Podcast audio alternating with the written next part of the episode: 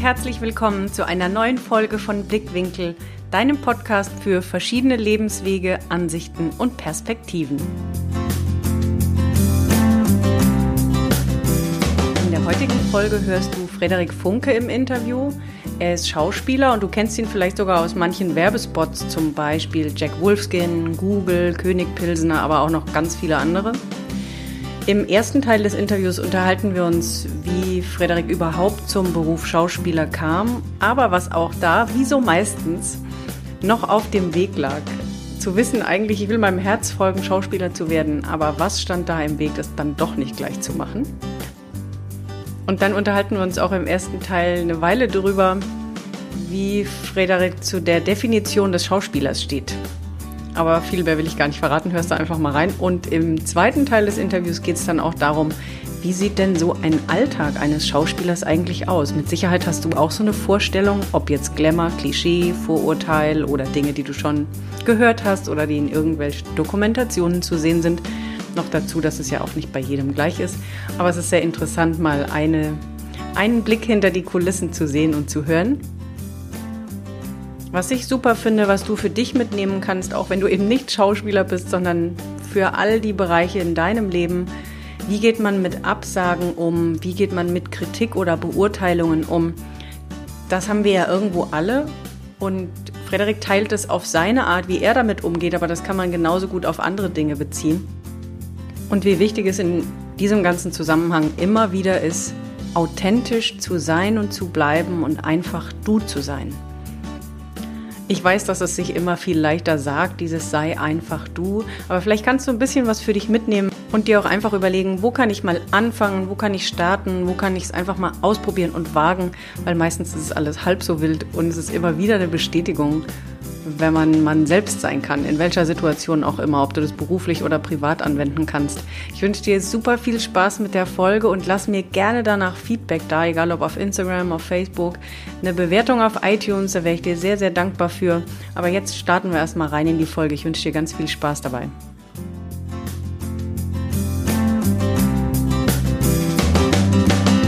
Lieber Frederik, stell dich doch bitte einfach mal vor, wer du bist, was du tust und wie dein Lebensweg so war. Äh, also erstmal ähm, erstmal hallo und äh, danke, dass wir hier miteinander äh, sprechen. Bin ein bisschen aufgeregt. Das ist das erste Mal, dass ich so richtig so ein, so ein Interview gebe, sich jemand für mich äh, interessiert in dem Sinne. Ähm, ja, schöner. ja, und zwar, ähm, ja, ich bin Schauspieler, äh, wohne und arbeite hier in Berlin. Also ich lebe jetzt schon seit äh, über 15 Jahren und ähm, ja, bin sehr früh zum Schauspiel gekommen und habe das dann auch äh, neben der Schule früher verfolgt, irgendwie am Theater. Und dann bin ich aber erstmal fürs Studium hergekommen. Die Eltern wollten natürlich, dass ich etwas Vernünftiges mache, der Klassiker. Und da habe ich mich dann auch so ein bisschen, ich will nicht sagen beirren lassen, aber dem Weg bin ich dann so ein bisschen gefolgt, diesem akademischen Werdegang, den mir meine Eltern so korsettmäßig vorgegeben haben, bis ich irgendwann gemerkt habe, dass es nicht das ist, was ich machen möchte. Und dann hat zu viel dagegen gesprochen oder ich habe so intrinsisch, ich habe zu viel Motivation zu viel verspürt, dass das nicht das ist, was ich, was meinem Leben, was dem entspricht, was ich machen möchte. Und dann habe ich mich dann irgendwann wieder so vor 12, 13 Jahren, so mit Anfang 20, irgendwann halt ähm, das Studium abgebrochen und mich halt wieder so dem Schauspiel gewidmet, ja. Und das verfolge ich ähm, bis heute. Du hast quasi während der Schule schon geschauspielert, dann in AGs oder in Theatergruppen oder wo hast du das gemacht? Genau, das ging irgendwie ganz früh los, dass ich, ich äh, fünfte Klasse oder so, ja, ich glaube fünfte Klasse, äh, Frau Wollrapp hieß sie, meine alte Deutschlehrerin. Äh, Gibt es sogar irgendjemanden, ach, die kenne ich auch noch, am Gymnasium in Bonn. Äh, sie hat die Theater geleitet, das war meine Deutschlehrerin und äh, sie hat dann irgendwann auch gesagt, du Frederik, sag mal hier, du störst doch die ganze Zeit, wenn du überhaupt beim Unterricht bist und da machst deine Hausaufgaben nicht und nervst alle. Und vielleicht sollten wir deine Energie mal bündeln und du kommst zu einem Theater, du kommst mal in die Theater. Ich kann mich noch erinnern, das war das allererste Stück, was gespielt habe, das hieß einmal ins Jenseits und zurück. Ich weiß nicht, ob das ein selbstgeschriebenes Stück war oder ob das äh, irgendwo sogar, müsste ich mal recherchieren, ob es das vielleicht nochmal durchlesen. Ähm, und da meinte sie dann einfach, äh, spiel doch damit. Und ich war das kleine Teufelchen. Und die Shirin Ah, darf man gar nicht mehr sagen, ne? Mit der DGS darf man gar nicht, Datenschutz, darf man überhaupt noch Namen. Stimmt, wir gar keine Namen. Und dann hat der Thomas Müller, der bei mir um die Ecke wohnt, und dann kriegst du voll. Ähm, sie hat, sie hat das äh, kleine Engelchen gespielt. Und es hat mir so einen Spaß gemacht, ähm, mich da irgendwie so einzubringen. Und da habe ich, glaube ich, so Learning, da habe ich das irgendwie so ein bisschen gefühlt, was das eigentlich ist so mit dem Schauspiel. Ich kann mich noch, weiß nicht, ob das jetzt zu sehr ins Detail geht, aber ich kann mich noch erinnern, dass ich dass sie gesagt hat, komm, du bist das kleine Teufelchen und ich helfe dem, dem Teufel, der so an so einem alten Commodore-Rechner sitzt und die Leute begrüßt, wenn sie in die, wenn sie in die Hölle kommen. Und ich mhm. sollte dann da so ein bisschen ihm über die Schulter gucken und so ein bisschen Piu mit dem Dreizack immer so ein bisschen pisacken. Und dann meinte sie, sei doch so wie so ein kleines Teufelchen dann halt einfach so ist, ohne bestimmte Vorgabe. Und dann habe ich so irgendwie als kleines Kind mir gedacht, was würde jetzt so ein Teufelchen dann einfach machen? Und dann, dann kommt irgendwie jemand in die Hölle und sagt, oh, da sehe ich aber ganz viele Jugendsünden hier auf dem Bildschirm aufblicken.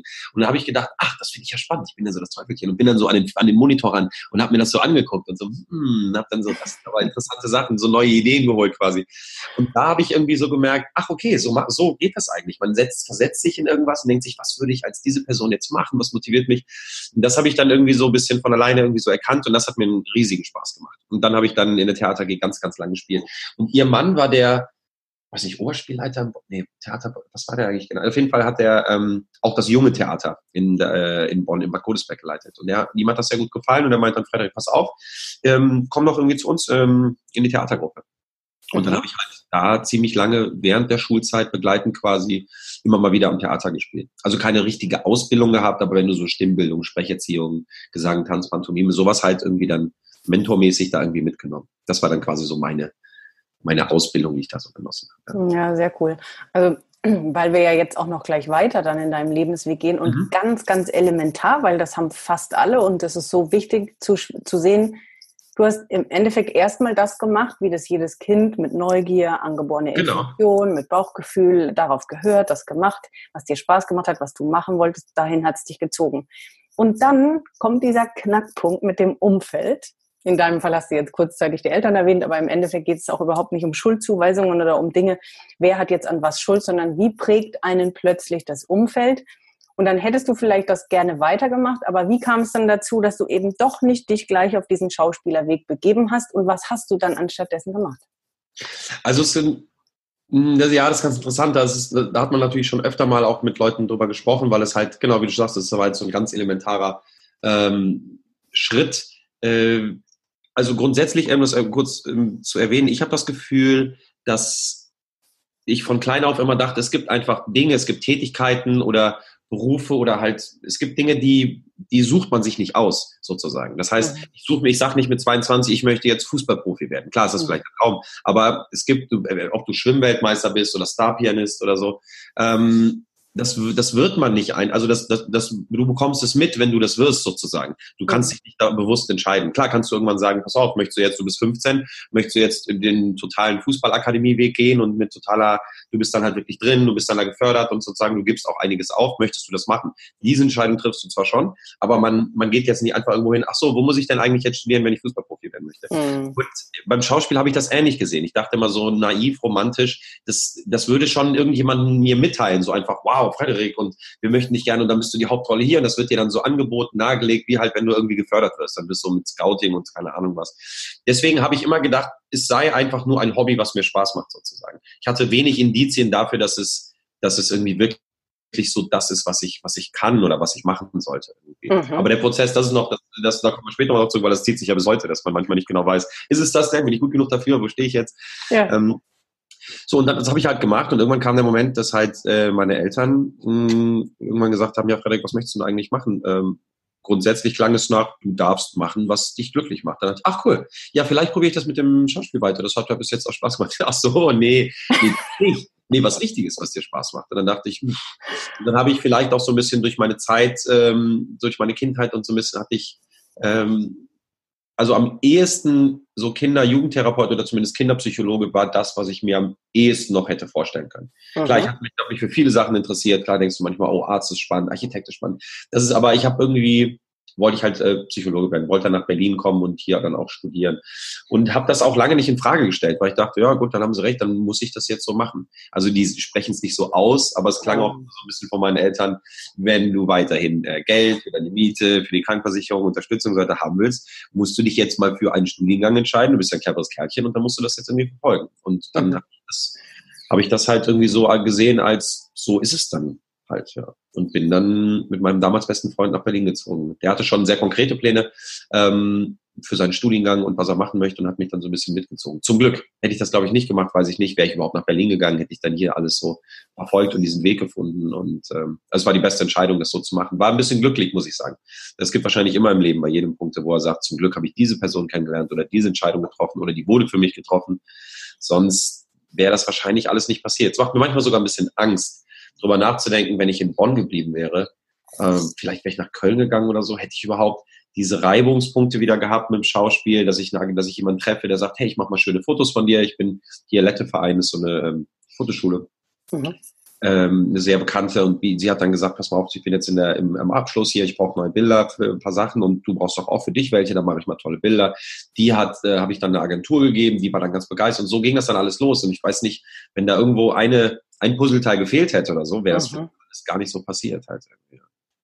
Genau, wenn man offen ist und einfach losgeht und einfach macht und geschehen lässt, dann äh, geschehen lässt, dann gehen auch Türen auf. Genau das, was du jetzt meintest. Ne? Also genau, die gehen auch. Ja. Und ich weiß, dass ich, ich glaube, das war noch während des Studiums, ihr habt für die, für die Filmhochschule Mainz haben wir einen Film gedreht und die haben dann, glaube ich, so bei ihre Abschlussfilme haben die dann halt so ein bisschen, so ein bisschen prämiert oder so oder so ein bisschen gewertet, wie so eine Mini-Oscar-Verleihung so ein bisschen hier. Und äh, der Film hat irgendwie für bester Film und beste Regie oder so, der hat, glaube ich, so ein paar Erwähnungen bekommen und ich auch für die beste männliche Hauptrolle. Und das war zum allerersten Mal in meinem Leben, dass ich dann dachte, da war ich Anfang 20, dass ich dachte, ja, Moment, vielleicht vielleicht macht mir das ja nicht nur Spaß, weiß nicht, vielleicht ganz blöd, vielleicht, vielleicht kann ich das ja irgendwie auch oder vielleicht ist es irgendwie so, sollte, sollte das doch so meins sein.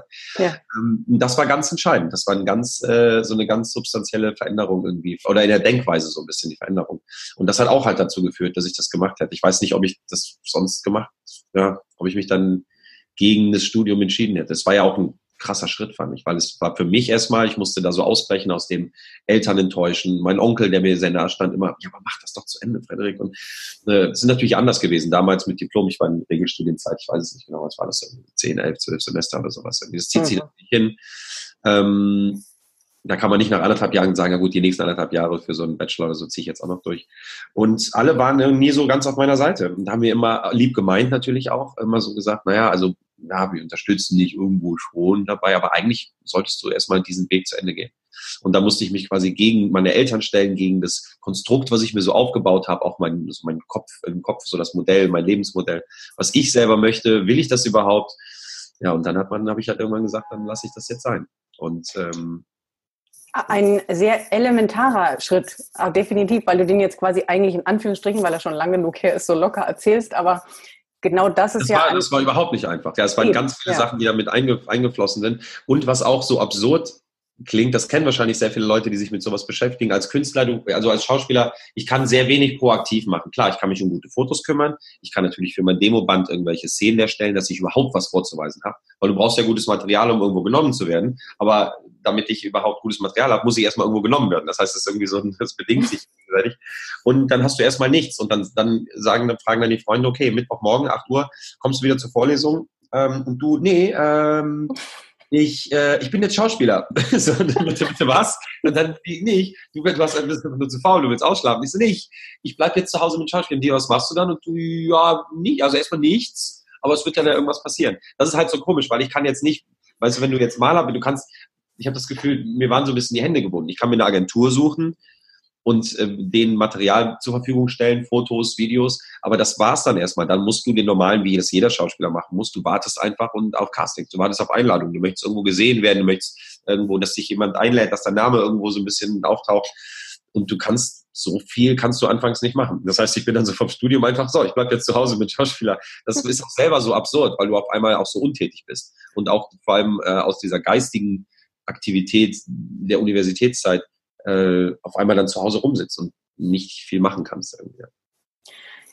Äh, also wenn man das ein bisschen philosophisch oder so in Bezug auf Mindset-Shift, wie man heutzutage dazu ja sagt, äh, betrachtet, finde ich das aber toll. Also das gibt gerade in dieser Persönlichkeit-Entwicklungsschiene, so dieses du, du musst etwas erst verkörpern und das in dir drin schon sein, ohne das wirklich zu sein. Egal, ob da jetzt jemand sagt, was weiß ich, ich bin schon Autor oder dabei habe ich noch gar kein Buch rausgebracht, weil ich das erst ja. in drei Jahren mache oder ich bin schon Millionär, weil ich mich so fühle und verhalte, obwohl ich die noch gar nicht auf dem Konto habe. Und also das sind jetzt zwei von 300 Beispielen. Aber das irgendwie für dich ist genau das. Also du wusstest, ich bin Schauspieler. So. Ja, ja, das, ja, genau, stimmt. Wir haben letztens erst drüber gesprochen, weil äh, ich glaube, Lothar Matthäus oder irgendjemand, also hat im Fernsehen gesagt, ja, ist ja ein Kollege von mir, ich, ich sei, ich, er, er sei ja auch Journalist oder so, hat er sich. Und wir uns haben gedacht, ganz ehrlich, ist das jetzt dein Ernst, dass du das im Fernsehen sagst, weil du vielleicht eine Kolumne mal irgendwo verfasst hast oder die Leute deine ja. Meinung und so weiter, dass er sich als Journalist bezeichnet. Das fand ich erst auch so ein bisschen amüsant. Auf der anderen Seite muss ich sagen, was macht dann klar kannst du irgendwie diplomiert sein, ausgebildet und aber wo fängt es an, dass du zum Beispiel sagst, ich bin Autor? Wenn du jetzt, ähm, wenn du einfach ein Buch schreibst über irgendwas, ein Kinderbuch und sagst, oh, das ist jetzt mein Buch, bist du ja irgendwo per Definition bist du Autorin. Dann ja. musst du ja nicht irgendwie, was heißt das denn? Du musst zwei Bücher verkauft haben, die müssen so und so viele Auflagen. Also das ist schwierig, das ist halt so ein schmaler Grad. Und ich habe irgendwie das Gefühl gehabt, was, was definiert mich denn als Schauspieler? Ist es soziale Anerkennung? Ist es vielleicht Erfolg? Ist es, dass ich mindestens einmal schon mal, dass ich sagen, wo, wenn man sagt, wo bist du gerade zu sehen? oder ähm, dass ich, dass Leute, guck mal da, dass Leute mich im Fernsehen sehen können oder und so weiter. Das sind halt, was sind immer so die Punkte? Das erkennt man ja an den Fragen der Leute. Das erste ist natürlich immer, ach, äh, Schauspiel, ach, äh, kann man, kann man davon leben? Das ist eine Klassiker. Das erste, hast du viel zu tun, kannst du davon leben. Ja. Und das zweite ist, wo hat man dich denn schon mal gesehen? Und dann kommt natürlich dann auch, oder wo kann ich dich denn gerade sehen? Weil die Leute denken, ach, dann gehe ich um die Ecke ins Theater, weil du morgen Abend ja ähm, Faust spielst. Und ähm, ja, und dann wusste ich auch nicht, wo, woran mache ich das fest? Wer bin ich? Bin ich das sozusagen? Oder macht es mir halt, wie ich, wie ich schon meinte, macht mir das vielleicht einfach nur Spaß? Und das war für mich halt irgendwie lange auch so, ein, so eine Frage. Ich sage auch selten, wenn Leute fragen, was machst du eigentlich oder so, ich sage oft auch, ich arbeite als Schauspieler. Ich habe das Gefühl, ich bin Schauspieler. Da klingt auch manchmal so entweder so ein bisschen was Prätentiöses mit oder so ein bisschen, dass ich das, dass das so Teil meiner Persönlichkeit ist. Ist es natürlich irgendwo auch dass man, wenn man, es hat irgendwo ja immer seinen, den Grund, wo, woher man das Interesse hat, warum man sich da ein bisschen so entwickelt hat, dass man, wie so der, ja, also wie man in diese, wie man zu diesem, zu dieser Berufswahl kommt. Aber ich habe das Gefühl, es macht mir sehr viel Spaß, aber vieles, was so den klassischen Schauspieler ausmacht, das habe ich das Gefühl, bin ich manchmal gar nicht oder so. Oder es kommt, kommt mir nicht so nah. Das finde ich gerade eine super interessante Aussage. Also gerade bei einem künstlerischen Beruf und einem, wo man so offen sein, ich sage jetzt, das ist mein laienhaftes Verständnis davon, ja. von dem, was man durch die Medien mitbekommt und vielleicht durch Empathie und eigene Vorstellungskraft. Mhm. Gerade als Schauspieler, der sich in den Rollen sehr offen machen muss, der mhm. sehr offen sein muss, der in andere Rollen schlüpfen muss, diese Identifikation mit anderen Figuren das ist ja schon was sehr, sehr Persönliches und was sehr Emotionales aus meiner Sicht. Und ja. da dann zu sagen, oder das hätte ich jetzt gefragt, was für dich das Schauspielersein ausmacht und was, warum du das gerne tust, aber viel interessanter in der Kombination die, Sage, äh, die Aussage, ich arbeite als Schauspieler. Ich würde nicht sagen, ich bin ein Schauspieler. Finde ich total gut. Kannst du das erklären? Also dieses, dieses ein bisschen in Anführungsstrichen abgehobene, das hast du jetzt versucht zu erklären, aber ich glaube, da steckt noch mehr dahinter, also auch gerade für dich persönlich. Ja, also ich, ich weiß nicht, das ist, ich habe auch das Gefühl, nicht, dass ich einfach nur dem Gesellschaftsbild entsprechen oder eben nicht entsprechen möchte. Ich habe das Gefühl, so Schauspieler ist auch ein Stück weit vielleicht so ein bisschen negativ konnotiert. Es ist wahrscheinlich, wenn jemand, ähm, wenn ich dich frage, Tina, was machst du eigentlich? Und du, äh, ich bin Psychologin, dann so ein bisschen, oh Gott, nein, jetzt analysierst du mich ja die ganze Zeit. Wo sich, nein, ich habe, ich war vorher genauso empathisch und aufmerksam und analytisch und höre dir zu, wie ich das halt auch bin. Jetzt habe ich und deswegen bin ich halt Psychologin geworden und habe das halt studiert. Das heißt, ich war nicht vorher, keine Ahnung, habe ich nicht verstanden, was in, was in dir vorgeht. Und jetzt habe ich das studiert und kann dich auf einmal bis bis auf die Knochen irgendwie durchschauen und durchleuchten genauso ist es auch da mit Schauspieler. Ich habe das, weil alle, ich, man hört dann auch öfter vielleicht dieses, ja, was spielst du jetzt gerade? Oder weiß man dann immer, wer du bist oder was du gerade zeigst und so. Ich glaube, es gibt so viele Leute, die man, das ist ja bei vielen Menschen so, die vielleicht introvertierte Menschen, Menschen, die vielleicht ein bisschen Angst haben, sich überhaupt äh, zu zeigen oder dass man erst später durchblickt, wer das wirklich ist und hinter die Fassade schauen kann. Und deswegen glaube ich, dass es sehr vielen Menschen so geht. Hm, dass es sehr vielen Menschen, jetzt habe ich gerade den Fall verloren, ähm, Macht nichts. Wir hatten es von ähm, diesem Ich bin Schauspieler und ich arbeite als Schauspieler. Zu, zu weitergedacht, äh, zu, genau. Ähm, m, m, m. Genau, ich habe also ich möchte ich möchte nicht den Eindruck erwecken, dass ich dass ich so die ganze Zeit etwas spiele. Ich habe das Gefühl, so ich bin Schauspieler, dann trage ich auch einen Teil des Berufes auch immer irgendwie ähm, immer irgendwie in mir. Oder dann, dann habe ich ein Stück weit, auch wenn ich jetzt irgendwas erzähle, wenn ich was mache, wie wirkt das jetzt? Wie spreche ich? Wie mache ich das? Und so weiter. Klar macht man die Dinge bewusster als jemand, der das vielleicht nicht gelernt hat oder sich öfter nicht sprechen hört oder sich in der, in der Kamera oder auf dem Monitor sieht. Aber ich würde gerne den Leuten vermitteln, ich bin nach wie vor genau dieser Mensch, der ich bin. Ich habe nur ein besonderes ich habe nur ein besonderes Interesse und ein großes Hobby daran, mich in jemanden reinzuversetzen, jemanden reinzufühlen, jemandem zuzuhören, jemandem beobachten, Impulse, intrinsische Motivationen, alles so ein bisschen zu erkennen, Körpersprache und so weiter. Aber das macht wahrscheinlich ein Pädagoge oder ein äh, Psychologe, das machen, das machen viele andere Menschen ganz natürlich auch. Ich mache das nur gerne mit diesem Beruf und nehme das auf wie so ein kleines Kind und schaue dann, und jeder, jeder wird ja sagen, Leute beobachten. Wie viel Spaß macht das, wenn du in der U-Bahn sitzt und guckst ja weiter? Das macht jeder gern. Und genau hm. das machst du ja auch im Prinzip. Das machst du was anderes, machst du beim Schauspiel auch nicht. Wenn du auch eine Szene, eine Szenenarbeit mit jemandem zusammen hast, dann ähm, du hörst der Person zu, du guckst sie an, du guckst, dass es nicht mechanisch wirkt, sondern dass wenn jemand was sagt, dass du wirklich das Gefühl hast, du hörst es jetzt zum ersten Mal und so, dass du das alles halt so bewusst machst. Ähm, also um den Boden, Boden kurz, äh, ich schweife mal so viel aus. Also ich habe das Gefühl, so ich bin, ich bin nicht Schauspieler, weil damit würde ich viel, damit, das da würde viel mehr mitschwingen, als es dann am Ende ist. Ich liebe diesen Beruf und ich mache das wirklich sehr gerne. Aber Teile, Teile dieses Schauspielers, die Leute vielleicht so ein bisschen im Kopf haben oder so, das ist bei mir nicht. Angefangen mit Lampenfieber. Ich habe seitdem ich, seitdem ich, ich habe es noch nie erlebt, dass ich auf der Bühne stehe und mir nicht und mir nicht total in die Hose gemacht habe. Ich habe wirklich, ich bin jedes Mal, selbst wenn du ein Stück zum 20. Mal spielst, am 20. Abend in Folge, ähm, und ich weiß, okay, man auch gleich, okay, zweiter Akt mit dem, oh, da kommt der Satz, ah, jetzt kommt der gerade, fünf Minuten, oh, gehe ich mal kurz pinken, nee, mach ich nicht, oh, fang das, muss ich noch ab oder was mach ich? Ich bin richtig aufgeregt. Ich bin manchmal auf die Bühne gegangen und die ersten Sätze waren so richtig so ein bisschen wackelig, nervös und dann musste ich erstmal das Publikum so kurz spüren oder sehen. Also man sieht es jetzt vielleicht oft eh nicht wegen des Lichtes. Und, ähm, aber nach so ein paar Sätzen habe ich dann so eine kleine Sicherheit bekommen. Es ist nie weggegangen. Es ist nie weggegangen. Ich bin gar nicht so ein Freund davon, auch wenn das viele vermuten würden, so im Mittelpunkt zu stehen, auf der Bühne und sich so zu zeigen, das entspricht irgendwie nicht diesem, diesem Naturell in mir oder diesem kleinen Frederik, der gerne einfach für sich. Oder Leute geben dir Komplimente, man sitzt in der Runde und die, boah, das finden wir richtig gut. Ich so, ja, komm, ja, genau. ähm, ja, also es sind Sachen, die man, wenn man so an Schauspieler denkt, denkt man an pompöse Gestalten, die auch dann so auch so durch die Welt schreiten und auch so auffallen, weil sie irgendwie laut in irgendeiner Bar irgendwie groß gestikulieren und Leute begeistern und um sich reißen. Das mache ich so im kleineren Stil vielleicht, dass ich gerne Geschichten erzähle, dass ich überhaupt gerne rede, wie man merkt, ähm, dass ich gerne meine Gedanken mitteile und äh, aber dieses, ja, dieses große Schauspielerding habe ich das Gefühl, ist es manchmal irgendwie nicht. Vielleicht habe ich auch in Berlin sehr viele Leute kennengelernt, die eben diesem Bild entsprechen, was ich nicht haben möchte als Schauspieler oder was ich, was mir an diesem Schauspieler-Dasein nicht gefällt. So extrovertierte, ähm, also das ist grundsätzlich per se ja keine, keine schlechte Eigenschaft, aber halt so Leute, die, die sehr auffallen, die sehr polarisieren, die das irgendwie auch wollen und auch irgendwie ein Stück weit brauchen. Es geht mir natürlich auch irgendwo so, aber vielleicht möchte ich mich davon manchmal so ein bisschen ähm, distanzieren. Ich habe auch nicht sehr viele Freunde aus dem Schauspielbereich. Es sind ein oder zwei, die genau wie ich wie, oder wie ich finde, auch nicht den typischen Schauspieler irgendwie so ein bisschen entsprechen. Finde ich auch total interessant. Also quasi in Anführungsstrichen von außen stehend. Ich kenne zwar viele Musiker, aber Schauspieler jetzt weniger und das ist ja, mhm. kann man ja auch nicht über einen Kamm scheren. Und gerade bei, ähm, das hätte ich jetzt gefragt, mit wie vielen Schauspielern, egal ob jetzt auch wie bekannt oder nicht bekannt oder so, du zu tun hast.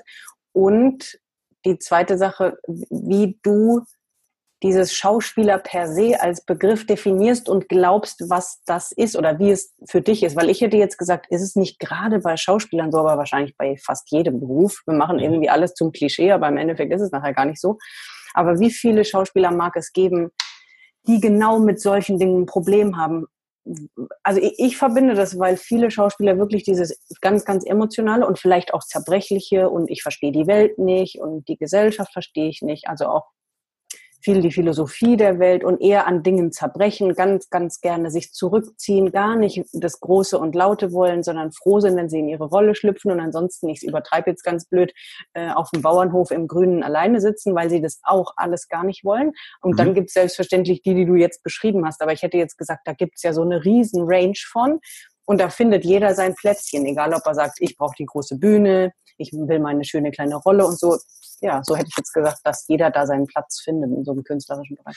Ähm, das tut, das, das tut sicherlich auch jeder und das ist auch irgendwie ganz, ganz, ganz wichtig. Oder du kannst ja in jeder künstlerische Beruf ähm, bietet ja auch so viele Facetten, dass sich da jeder irgendwie so ein bisschen seine Nische finden kann. Ob du jetzt irgendwie Starfotograf irgendwie wirst oder einfach für dich gerne so ja. mit der Kamera ganz alleine durch den Park gehst und irgendwelche kleinen Details an Blumen irgendwie fotografierst, so für dich. Das muss jeder für sich herausfinden. Also erstmal die erste Frage mit dem Schauspielkollegen. Ich habe, glaube ich, zwei, also ich kenne mittlerweile natürlich, das Netzwerk ist sehr groß und ähm, auch Regisseure, Producer und andere Schauspieler, da kennt man sehr viele Leute in einer Stadt wie Berlin, die dann doch irgendwie kleiner ist, als man immer denkt, oder vor allem nach der Zeit, die immer so alles näher zusammenrückt. Mhm. Ich habe, glaube ich, zwei Freunde, die, mit denen ich wirklich sehr gut befreundet sind, die nicht, denen man gar nicht so anmerken würde, ach, du bist quasi Schauspieler. Ich will nicht, dass das so klischeemäßig klingt. Ich möchte auch meine, diese Branche gar nicht so schlecht machen, obwohl ich natürlich größtenteils zum Beispiel auch in der Werbebranche arbeite, die, wie ich finde, eine der, der nicht so schönen oder spannenden Berufsfelder ist. Es ist halt sehr, auch sehr generisch, es ist halt so sehr austauschbar, es ist sehr oberflächlich, es ist sehr, egozentrisch teilweise. Es ist halt so keine Nachhaltigkeit so ein bisschen. Es hat halt so eine schnelle, es ist so ein bisschen, ja, es ist nicht das, nicht das große, nicht das, was man als Kind, es entspricht überhaupt nicht mehr dem, was man so als Kind irgendwie dann auf der Bühne so gelernt hat, dass man so ja. mit den, wie spreche ich diese Sätze, wie muss ich diesen Satz, dass er diese Bedeutung hat, wie hat Shakespeare das denn gemeint, da kann ich den Satz nicht einfach so lapidar daher sagen und wie spiele ich das, wie gucke ich die Leute an, was habe ich für eine Stimmung und so, das ist es halt dann irgendwie, gerade also die Werbung ist dann, äh, glaube ich, das Gefühl manchmal genau am anderen Seite der, dieser Schauspielskala. Ähm, und die sehen das auch für sich als, die machen das sehr gerne, aber das sind ganz, ganz einfache, ähm, ganz einfache, ähm, liebe Menschen. Ja gut, das klingt so, als ja, ja. Aber erst zum Beispiel ein Beispiel, ähm, ohne jetzt, ohne jetzt irgendwelche Namen zu nennen. Einer meiner besten Freunde, der hat nach wie vor, der ist, glaube ich, gelernter, ähm, was ist er, Gerüst, Gerüstbauer oder ich verwechsel das immer, Maurer, Gerüstbauer oder sowas. Und ähm, das hat er immer noch in seiner Vita stehen. Der hat mir leider im, im, im engen Kampf um eine äh, Serienhauptrolle, ich sage jetzt nicht, welche Rolle es war, aber das, das war eine sehr, sehr große ähm, Rolle mit so einer Sat 1 Serie und so weiter. Und wir haben, das haben wir später erst beim gemeinsamen Dreh festgestellt, dass er mir diese Rolle quasi weggeschnappt hat. Und das hat er gemacht und der hat, der war dann auch so, der wurde auf der Straße angesprochen, alles mögliche, aber er hat immer noch in seiner Vita ganz unten stehen, Werdegang, so Gerüstbau, Mauer. Das ist für, war für mich so ein, ja, das ist er irgendwie. Und das mhm. ist immer noch dieser, dieser Mensch und das sehe ich in ihm. Dieses, diesen Menschen sehe ich in ihm, der aber auch sehr erfolgreich mit dem Schauspiel ist sozusagen. Aber er wirkt jetzt nicht wie, wie, oh ja, das ist, äh, das ist der und dieser Schauspieler. Ich weiß nicht, ob ich mir da irgendwie alles, ob ich dem ganz gerecht werde, was ich jetzt so erzähle, weil es, ich will das auch diese ganze Gruppe oder die Leute damit gar nicht so schlecht machen. Aber vielleicht können das Leute ein bisschen nachvollziehen, die damit zu tun ich, dazu würde mich interessieren, wie andere Menschen das sehen, die eben andere Berufe haben, wie zum Beispiel Arzt, Psychologe, Beamter, Banker. Das ist so der Klassiker, dass man sagt, ich bin. ja. Aber tatsächlich interessant, die, diese, diese andere Herangehensweise zu sagen, ich arbeite als, weil du dich irgendwie ein bisschen davon distanzierst. Ja, okay, aber das, okay, jetzt weiß ich, glaube ich, ja. so, ja, das stimmt. Ich würde wahrscheinlich sagen, ich bin Arzt. Klar, du sagst nicht, ich, ich arbeite als Arzt. so, okay, was ist für eine Berufsgruppe?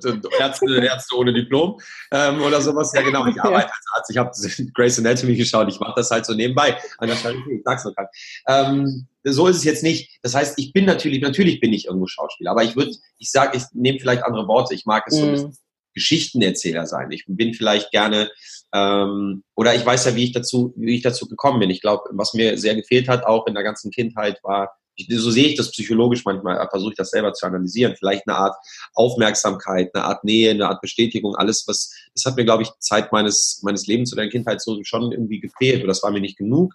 Und dann lernt man natürlich als Kind irgendwie merkst du, oh, wenn ich Geschichten so und so erzähle, dann hören dir die Leute zu. Wenn du irgendwie diese Witze so erzählst, dann, dann, ja, dann, dann, dann sitzen sie um dich rum und lachen und du kannst gut unterhalten. Das habe ich immer gemocht, Leute zu unterhalten, Leute mit denen zu reden. Also nicht einfach nur zur Belustigung, dann gehe ich nach Hause und bin wieder, bin deprimiert. Ähm, äh, mhm. Ich habe jetzt so einen Film gesehen, muss, äh, sondern es ist, es ist für mich, so hat sich das quasi dann entwickelt. Und deswegen, das bin ich schon. Das bin ich irgendwie schon, aber ich habe das Gefühl, so der, der Schauspieler, ich habe zu viel, ich habe zu viel auch von dieser Branche gesehen, dass ich das Gefühl habe, ich möchte manchmal nicht so gerne ein Teil, Teil davon sein. Ich verdiene da mein Geld und bin unglaublich dankbar über den, den, Erfolg, den Erfolg oder zumindest die Möglichkeiten, die ich da habe und die Jobs, die ich bekomme. Aber ich fühle mich da manchmal nicht so ganz zugehörig und habe das Gefühl, ich würde so diese, das, was ich als Kind gelernt habe und auf der Bühne so gemacht habe, das verrate ich manchmal immer so ein Stück weit, wenn ich zu einem, zu einem Casting für, für einen WC-Reiniger gehe, nur weil der so gut bezahlt ist und macht dann da wirklich schräge Sachen vor der Kamera und ja. denke, wenn ich rausgehe, vielleicht ist es besser, wenn du den Job wirklich, wenn du den nicht kriegst, vielleicht ist es sogar ganz gut. Dann ja. habe ich das Gefühl, irgendwie, klar, ich verdiene da ein bisschen so mein Geld, aber es ist irgendwie so, mh, hm, ist wahrscheinlich wie äh, eine Freundin von mir, die Fotografin ist, die hat richtig viel und bekannte Foto, also die war richtig, richtig durchgestartet, die war irgendwie so Star-Fotografin gefühlt. Und äh, dann ist sie nach London, dann hat das alles aufgehört. Und dann hat sie nur noch am Ende, meinte sie, jetzt gerade macht sie manchmal so Hochzeitsfotografien und hat letztens irgendwie für Peten Kloppenburg oder nee, nicht äh, hier Max Spencer oder sowas, so Employee of the Month. Hat dann einfach so, ah. so, so Mitarbeitsmonat, hat irgendwie 170 Leute von diesem Unternehmen fotografiert. Mhm. Und dann hat es, das hat sie so selber gesagt mit so einem, mit so einem Blick, ich weiß noch, wie sie geguckt hat. Da musste ich an so, an so einen Löwen denken, diese Löwen, den gefragt haben den du in die Augen guckst, du hast, siehst doch dieses Glitzern in den Augen, so ein bisschen dieses, dieses Freie, so ein bisschen dieses, das bin ich, aber ich, ich bin jetzt unter den Umständen und Gegebenheiten und den, den Jobmöglichkeiten, in denen ich hier lebe und in einer Stadt, die so teuer ist, muss gucken, wie ich das Geld verdiene und so weiter. Irgendwie so ein bisschen, es ist noch da, aber es ist gerade nicht das, was ich, was sich für mich äh, so anfühlt, wie das ist das Schauspiel sozusagen. Und ich glaube, dass ich glaube, vielleicht ist es das, wenn ich dann einfach ja. abends unterwegs bin und Leute kennenlerne und sage, ich bin Schauspieler, habe ich das Gefühl, das schwingt irgendwie ein bisschen mehr mit. Aber das ist vielleicht eine Berufsgruppe, die genau wie du gerade sagtest, die man vielleicht als Außen, wenn man sie nicht kennt, die man halt einfach so automatisch besetzt mit irgendwie, äh, irgendwie Erfahrung oder mit irgendwelchen Geschichten, die man halt kennt. Und wenn man sagt, ich bin Politiker, dann habe ich ein ganz, ein ganz klares Bild vor Augen. Das ist meist ja. auch positiv. Dann denkst du direkt so, uh.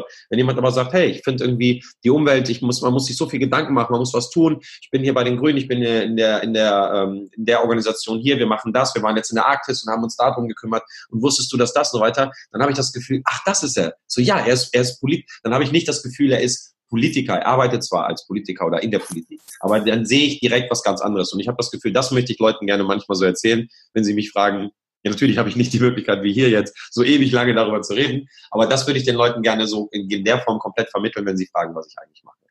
Ich, das finde ich gerade als Message super schön, weil ich dazwischen auch immer mal wieder an den Begriff, ähm, der bei mir irgendwo drunter steht, ähm, denken musste.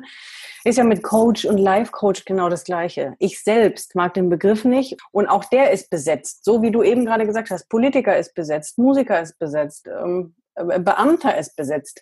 Ja. Immer sind diese Begriffe besetzt mit etwas und du selbst, erstens, bist du vielleicht manchmal gar nicht wie dieses Klischee oder wie dieses Besetzte, du empfindest es nicht so. Genau. Das ist Dein Job ist vielleicht ein ganz anderer, so wie ich auch sagen würde, nee, das, das trifft es auch gar nicht richtig, aber manchmal gibt es, zumindest in der deutschen Sprache oder in dem, was wir bisher gelernt haben, irgendwie kein anderes Wort, also nehmen wir das, was in der Schublade liegt. Und das so, du hast, hast, genau recht, das ist auch ein gutes Beispiel Beamter. Wer würde dann, klar, wenn du sagst, ich arbeite, aber wenn jemand, wenn jemand sagt, ich bin Beamter, das schwingt so viel mit, gerade so in Deutschland, dieses Beamtentum, ja. dann hast du das Gefühl so, oh Gott, dass du, wie langweilig ist denn dieser Mensch, der sitzt an seinem Schreibtisch in einem grauen Anzug, in einem grauen Raum und tippt irgendwie in, in langsamer Schneckengeschwindigkeit, äh, arbeitet er irgendwelche Stapel ab, die er wahrscheinlich in 47 Jahren nicht abarbeitet, weil jeden Tag wieder was draufkommt, der muss ja auch keinen Stress machen und ja. hat selber gar keine Lust auf diesen, das denke ich an wahrscheinlich, dass dieses Bild habe ich, wenn ich an einen Beamten denke. Aber es ist so vielschichtig und so vielseitig und es muss es auch überhaupt nicht, äh, überhaupt nicht bedeuten halt. Es geht ja ein bisschen, keine Ahnung, so, ja, also äh, ich glaube, Lehrerberufe sind ja teilweise, oder jetzt nicht mehr, ne? Es war ja früher, glaube ich, so ein bisschen verbeamtet oder so, glaube ich, ne? Oder das kriegt man nicht mehr die so meisten. richtig. Ja, ja, da, richtig, genau. Irgendwie so schwierig, die meinen irgendwie, dass man da nicht mehr so nicht mehr so leicht ist oder reinzuhauen. Ja, das ist, das kann so viel, das kann alles Mögliche sein. Aber wenn jemand, wahrscheinlich, wenn jemand einfach sagt, ich bin, ich bin Beamtin, dann habe ich das Gefühl, dann ist das so ein Statement, was sie bewusst oder unbewusst auch direkt mit abgeben. Und das, das, ist, das stößt mir dann manchmal so ein bisschen auf. Weil dann denke ich, warum macht das jemand? Ist es der Person nicht bewusst? Ist ihr das egal? Ist sie, entspricht sie diesem, diesem Bild, was die Öffentlichkeit davon hat? Und dann denke ich mal, man, man kann ja, wie Watzlawick sagt, nicht nicht kommunizieren. Und wenn man das so sagt, ist es eine Aussage, ob man sie treffen will oder nicht. Und wenn ich dann da stehe, was machst du? Und ich lehne mich dann zurück, ich bin Schauspieler. Mhm. Aber ich ich sag, ich gebe genau den Teil eigentlich dieser, dieses Berufes jemandem mit, den ich gar nicht, da, den ich gar nicht damit sehe. Aber wenn ich dir, wenn du mich jetzt fragst, sag mal, hast du nicht mal eine Filmidee, möchtest du nicht mal was schreiben oder so? Ich so, ja, pass auf. Und dann sind die Charaktere, die treffen sich, die kannten sich aber vorher gar nicht. Da kann ich stundenlang wie ein kleines Kind über diese Sachen sprechen. Da habe ich das Gefühl, das ist, das ist so ein bisschen dieser Schauspielbereich, den ich gerne vermitteln möchte und nicht irgendwie, was man schon gemacht hat oder wo man zu sehen war. Voll, ja, ja, ja, weil es einfach so ein großer Bereich ist, aber weil er belegt ist und weil jeder für sich selbst auch ein Bild hat. Also Genau, ich muss ja davon ausgehen, wen, wen kenne ich, der Live-Coach ist oder was sehe ich in den Medien, dann denke ich vielleicht Live-Coach, da sitzt jemand, der so, komm, hopp, hopp, hopp, hier so Fitness-Coach, der dann so, ach du aufstehen, ich hol dich raus. Oder vielleicht so die esoterische Rangehensweise, nein, du musst dein Leben und, und so weiter. Und dann gibt es irgendwelche Serien, wo immer jemand seinen Assistenten oder Coach an der Seite hat. Und das ist das Bild, was ich halt habe, weil ich außer dir jetzt, wahrscheinlich kennt man jemanden, aber Wahrscheinlich kenne ich sogar sehr viele, aber ich weiß es jetzt nicht genau, weil die das nicht so titulieren oder so ein Etikett dran haben, ich bin Life Coach. Aber gebe ich dir recht, ist wahrscheinlich auch so ein Wort, was erstmal nicht so pläsieren, nicht so, nicht so nett ist. Du, als ich da drüber nachgedacht habe, da hatte ich irgendwie so alle möglichen Begriffe von Mentor über Freund, über Psychologe, über ne, Coach und so weiter. Genau, was bist du? Ich bin Freund. Ich bin diplomierter Freund. Richtig. Und also, dass es das alles ausmacht. Ich war schon dran, mir ein Wort zu kreieren und schützen zu lassen, weil ich einfach das nicht so wollte, bis du irgendwann merkst, Mensch, Leute, es geht einfach über die Message und über den Inhalt zu verstehen und über das Kommunizieren. Da braucht man irgendwann auch keinen Titel mehr für.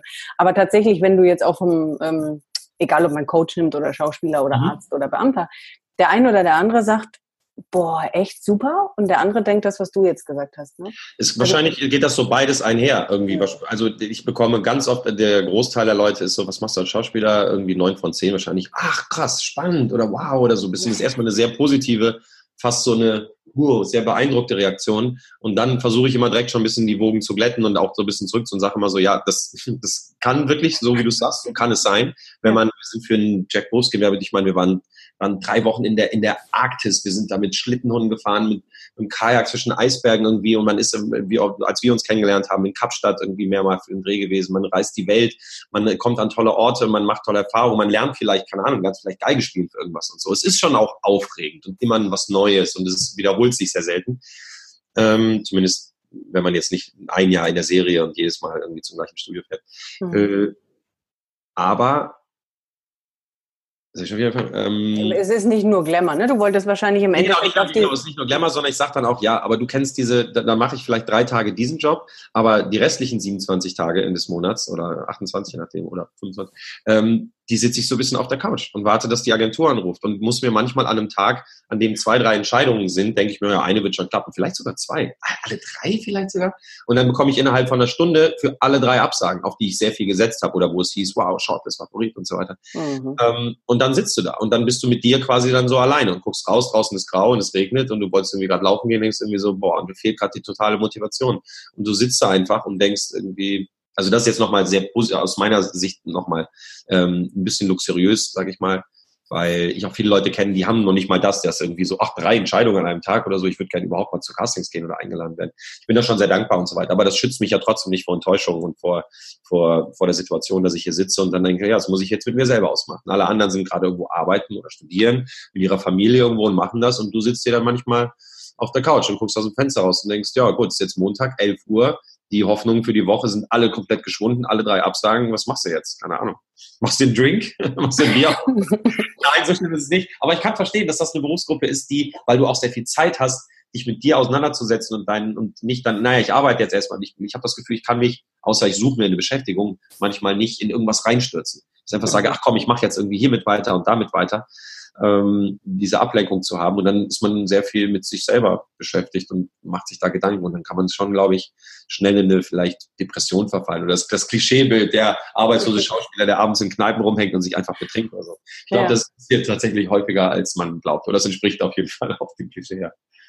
Was ich hierfür jetzt, ja, ich, ich finde es jetzt super interessant für die Hörer, weil natürlich jetzt nicht jeder, der zuhört, Schauspieler ist oder werden will. Aber du bist deinem Herz gefolgt und machst das, was dir Spaß macht. Mhm. Und das ist auf jeden Fall ja grundsätzlich auch immer meine Message, äh, jeden dabei zu unterstützen und zu motivieren, das zu tun und nicht das, was das Umfeld will oder das, was die Gesellschaft ja. macht oder man so macht. So. Das heißt, du hast dich dafür entschieden und du gehst diesen Weg und du machst es. Und das ist gerade, wie du es eben so schön geschildert hast, nicht jeden Tag Sonnenschein und nicht jeden Tag lustig oder nicht jeden Tag mit viel Motivation belegt, weil es eben auch immer mal wieder Rückschläge gibt. A, wie gehst du damit um? Und B, warum machst du trotzdem weiter? Ja, das frage ich mich auch oft. ähm, das frage ich mich auch oft. Ja, es ist halt, es ist, ja, man, man spürt es ja, wie ich dann, wie wir jetzt anfangs oder jetzt zwischendurch immer wieder besprochen haben, man merkt ja, dass es das ist, was man, was einem gefällt, was einen so ein bisschen ausmacht als Mensch. Und das heißt, ich muss nicht unbedingt, ich bin nicht Schauspieler geworden, weil ich das alles unbedingt brauche, aber es liegt mir und ich hab, und ich möchte in diesem Beruf arbeiten, weil mich das einfach erfüllt. Ich habe viele andere Dinge probiert und auch mal irgendwie Montag bis Freitag, also zumindest eine Zeit lang irgendwie versucht oder einen Nebenjob, der dann irgendwann so intensiv wurde, dass er fast schon wie ein normaler, sich wie ein normaler Job angefühlt hat. Das hat mich A nicht befriedigt und es hat mich B auch so angestrengt, der Gedanke, die ganze Zeit etwas zu tun, den Großteil der Zeit, was mir keinen Spaß macht. Mhm. Ähm, Und beim Schauspiel ist es so, wenn wir zum Beispiel, als wir jetzt für, keine Ahnung, wir waren jetzt äh, eine gute Woche in Dänemark für einen Filmdreh und das jeden Morgen irgendwann um sieben klingelt der Wecker. Gut, das ist für viele jetzt normal. so alle, ja, okay, that's my life. Ähm, da klingelt dann halt der Wecker und dann drehst du den ganzen Tag und es waren immer Minusgrade und wir haben draußen und mussten durchs Watt und es war richtig kalt und der Wind, es war wirklich fies. Wir hatten tausend Wärmesachen und so diese, diese Knickpads, die man dann so, und es war bitterkalt und wir haben da echt, also mussten da teilweise so barfuß durch so ein Eiswatt laufen und so weiter. Es war wirklich auch sehr anstrengend, wie damals in der Arktis mit Jacobs genau. Ähm, und äh, sehr, sehr rau, sehr hart, aber es hat sich für mich nie wie Arbeit angefühlt. Ich hatte immer das Gefühl, du wachst, wache morgens auf, ach, heute ist die Szene, wo wir das, oh, das wird cool, ah, dann machen wir, ah, krass, und heute ist dann, boah, da bin ich mal gespannt. Du, ich hatte immer so ein, ja, lass uns das machen. Es gibt ja auch immer die Sprüche, such dir einen Job, der dir Spaß macht und du musst nie wieder arbeiten. Ja. Ähm, und so fühlt sich das so ein bisschen an. Klar, jetzt würden Leute sagen, ja, Frederik, okay, aber wo soll denn das Geld herkommen? Du kannst ja nicht, ich kann ja nicht einfach jahrelang auf der Couch sitzen und sagen, ich werde mal großer, äh, großer Schauspieler und warte auf mein Projekt. Man muss natürlich irgendwo Geld verdienen. Klar, Anspruch, Realität, das geht dann manchmal so ein bisschen auseinander. Ähm, oder sehr oft, oder eigentlich fast immer. Ähm, aber ja, wie geht man damit um? Also es ist, es ist schwierig. Ich glaube, ich muss mir jedes Mal wieder vor Augen führen, Absagen sind nicht persönlich, weil viele sagen ja auch, krass, das könnte ich nicht. Das ist ja wie ein andauerndes Bewerbungsgespräch. Zweimal die Woche, dreimal die Woche gehe ich dann halt zu einem Casting und muss halt lernen, es ist, ich bin, es ist, ich werde nicht bewertet, sondern ähm, es wird noch nicht mal meine Leistung so richtig bewertet, sondern es wird geguckt, passe ich, bin ich die Person, die die halt dafür sucht, sozusagen. Und das muss man sich halt irgendwie, das muss man sich halt irgendwie immer vor Augen führen. Und das, da arbeite ich halt seit Jahren dran und das schaffe ich auch mittlerweile auch. Das heißt, ich bin oft enttäuscht, wenn etwas nicht klappt, aber ich zweifle jetzt nicht an mir. Ich, das hat sich geändert, genau. Ich bin, ich bin enttäuscht, weil ich vielleicht, weil das Projekt sehr schön war, weil es entweder sehr viel Geld gab, weil es irgendwie, also ich bin jetzt nicht so kapitalistisch, aber trotzdem, ich muss ja irgendwie auch mehr Geld verdienen. Ja, klar. Ähm, und, oder weil wir irgendwo dann verreist werden für diesen Dreh. Es gibt immer irgendwas, warum man sich speziell auf irgendwas freut. Und dann kommt die Absage und dann ist man enttäuscht. Das ist ganz normal. Aber ich sehe das nicht mehr als persönliche, als persönliche Bewertung oder Beurteilung. Weil vor allem, wenn man auf die Shortlist kommt, wenn der Regisseur sich beispielsweise, der guckt sich dann 30 Leute an und sagt dann mit äh, Frederik, Thomas und Sebastian, die drei, wow, fand ich richtig gut. Ähm, so stelle ich mir das vor im Kopf. Also wow. Und die, dann sagt er, dann gibt's halt die Shortlist und dann sagt er, mit den drei möchte ich arbeiten. Und die werden dann in so einem PPM, wird das dann halt der Produktion, dem Kunden, der Agentur, allen irgendwie vorgelegt und dann wird diskutiert. Und dann klappt das ganz oft auch nicht, auch wo man da kurz davor ist. Aber ich denke mir, ich habe meinen Teil ja getan. Der Regisseur hat gesagt, das finde ich super. Und wenn es nur irgendein Blick ist, wie ich mein Bier trinke oder wenn ich mit. Kindern spielen muss oder so in der Werbung oder egal was es ist, wenn das schon mal getan ist, der Rest liegt nicht mehr in meiner Hand. Und wenn der Kunde sich gegen mich entscheidet, weil die Haare zu lang sind oder eine blonde Person möchten oder wie auch immer, dann ist es halt dann einfach so. Dann muss ich dann irgendwie, das ist der erste Schritt, dass man einfach sagt, ja, macht man irgendwie, muss man irgendwie mit, einfach weitermachen, nächstes Casting kommt. Und ja, und da muss man einfach gucken, dass man sich, keine Ahnung, sei es vielleicht Sport, ist es ein guter Freundeskreis, ein stabiles soziales Umfeld, dass man halt alle diese Dinge hat. Dass man eben nicht am Montagmorgen denkt, okay, dann mache ich jetzt ein auf. Also wenn das der Start in die Woche ist, na dann gut, na. Ähm, klar, so Zeiten gab es auch, dass ich mir selber gesagt habe, das kann ja nicht sein. Ich kann ja das, wie soll das jetzt weitergehen? Machst du das jetzt alle 30 Jahre, irgendeinen Rückschlag und dann tust du dir selber leid und sitzt auf der Couch und machst nichts, sondern nee, man muss einfach gucken, dass man halt für sich eine Struktur schafft in der man einfach, ähm, in der man glücklich ist und, das, und einfach die Jobs so ein bisschen als, nicht als Lebensinhalt sieht, ähm, sondern einfach schaut, dass man irgendwie, ja, dass man die zusätzlich macht, sich über jeden Job freut und den wertschätzt und äh, aber nicht die ganze Zeit da so sitzt und sagt, wenn ich jetzt keinen Job bekomme, dann, dann bin ich halt nicht sozusagen. Obwohl es schwierig ist, wenn man keinen Job hat, dass man dann irgendwann, dass man sich noch als Schauspieler fühlt, wenn man, wenn man halt nicht Schauspieler sozusagen. Aber das ist ganz, ganz, ganz viel wert. Also du hast gerade in diesen paar Minuten ganz viel gesagt, was man wunderbar transferieren kann, eben auf genau diese Dinge. Wenn man sagt, geh deinen Weg und geh ihn und bleib bei dir und bleib vor allem du und achte auf deine Bedürfnisse.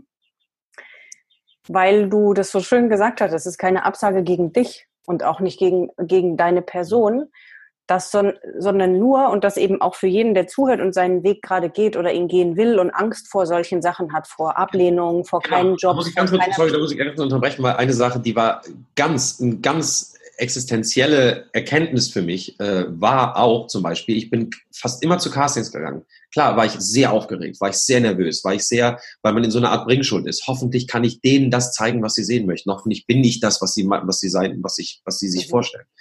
Und ähm, klar, manchmal jetzt mittlerweile so Werbecastings, ich hab, wenn man hunderte von Werbecastings schon gemacht hat, und das sind sicherlich, keine Ahnung, wenn man manchmal in Jahren zweimal, dreimal die Woche hingeht, kann man sich das schon hochrechnen, wenn man es zehn Jahre lang macht. Äh, da geht man jetzt manchmal ganz unaufgeregt hin und dann fragt man mal, gab es da irgendwie Takes, mache ich das? Ah ja, dann improvisiert man da und fühlt sich damit auch relativ souverän und sicher. Aber es gibt natürlich dann größere, bedeutsamere Castings, wo man dann irgendwie schon wieder dann auf einmal nervös ist wie am ersten Tag.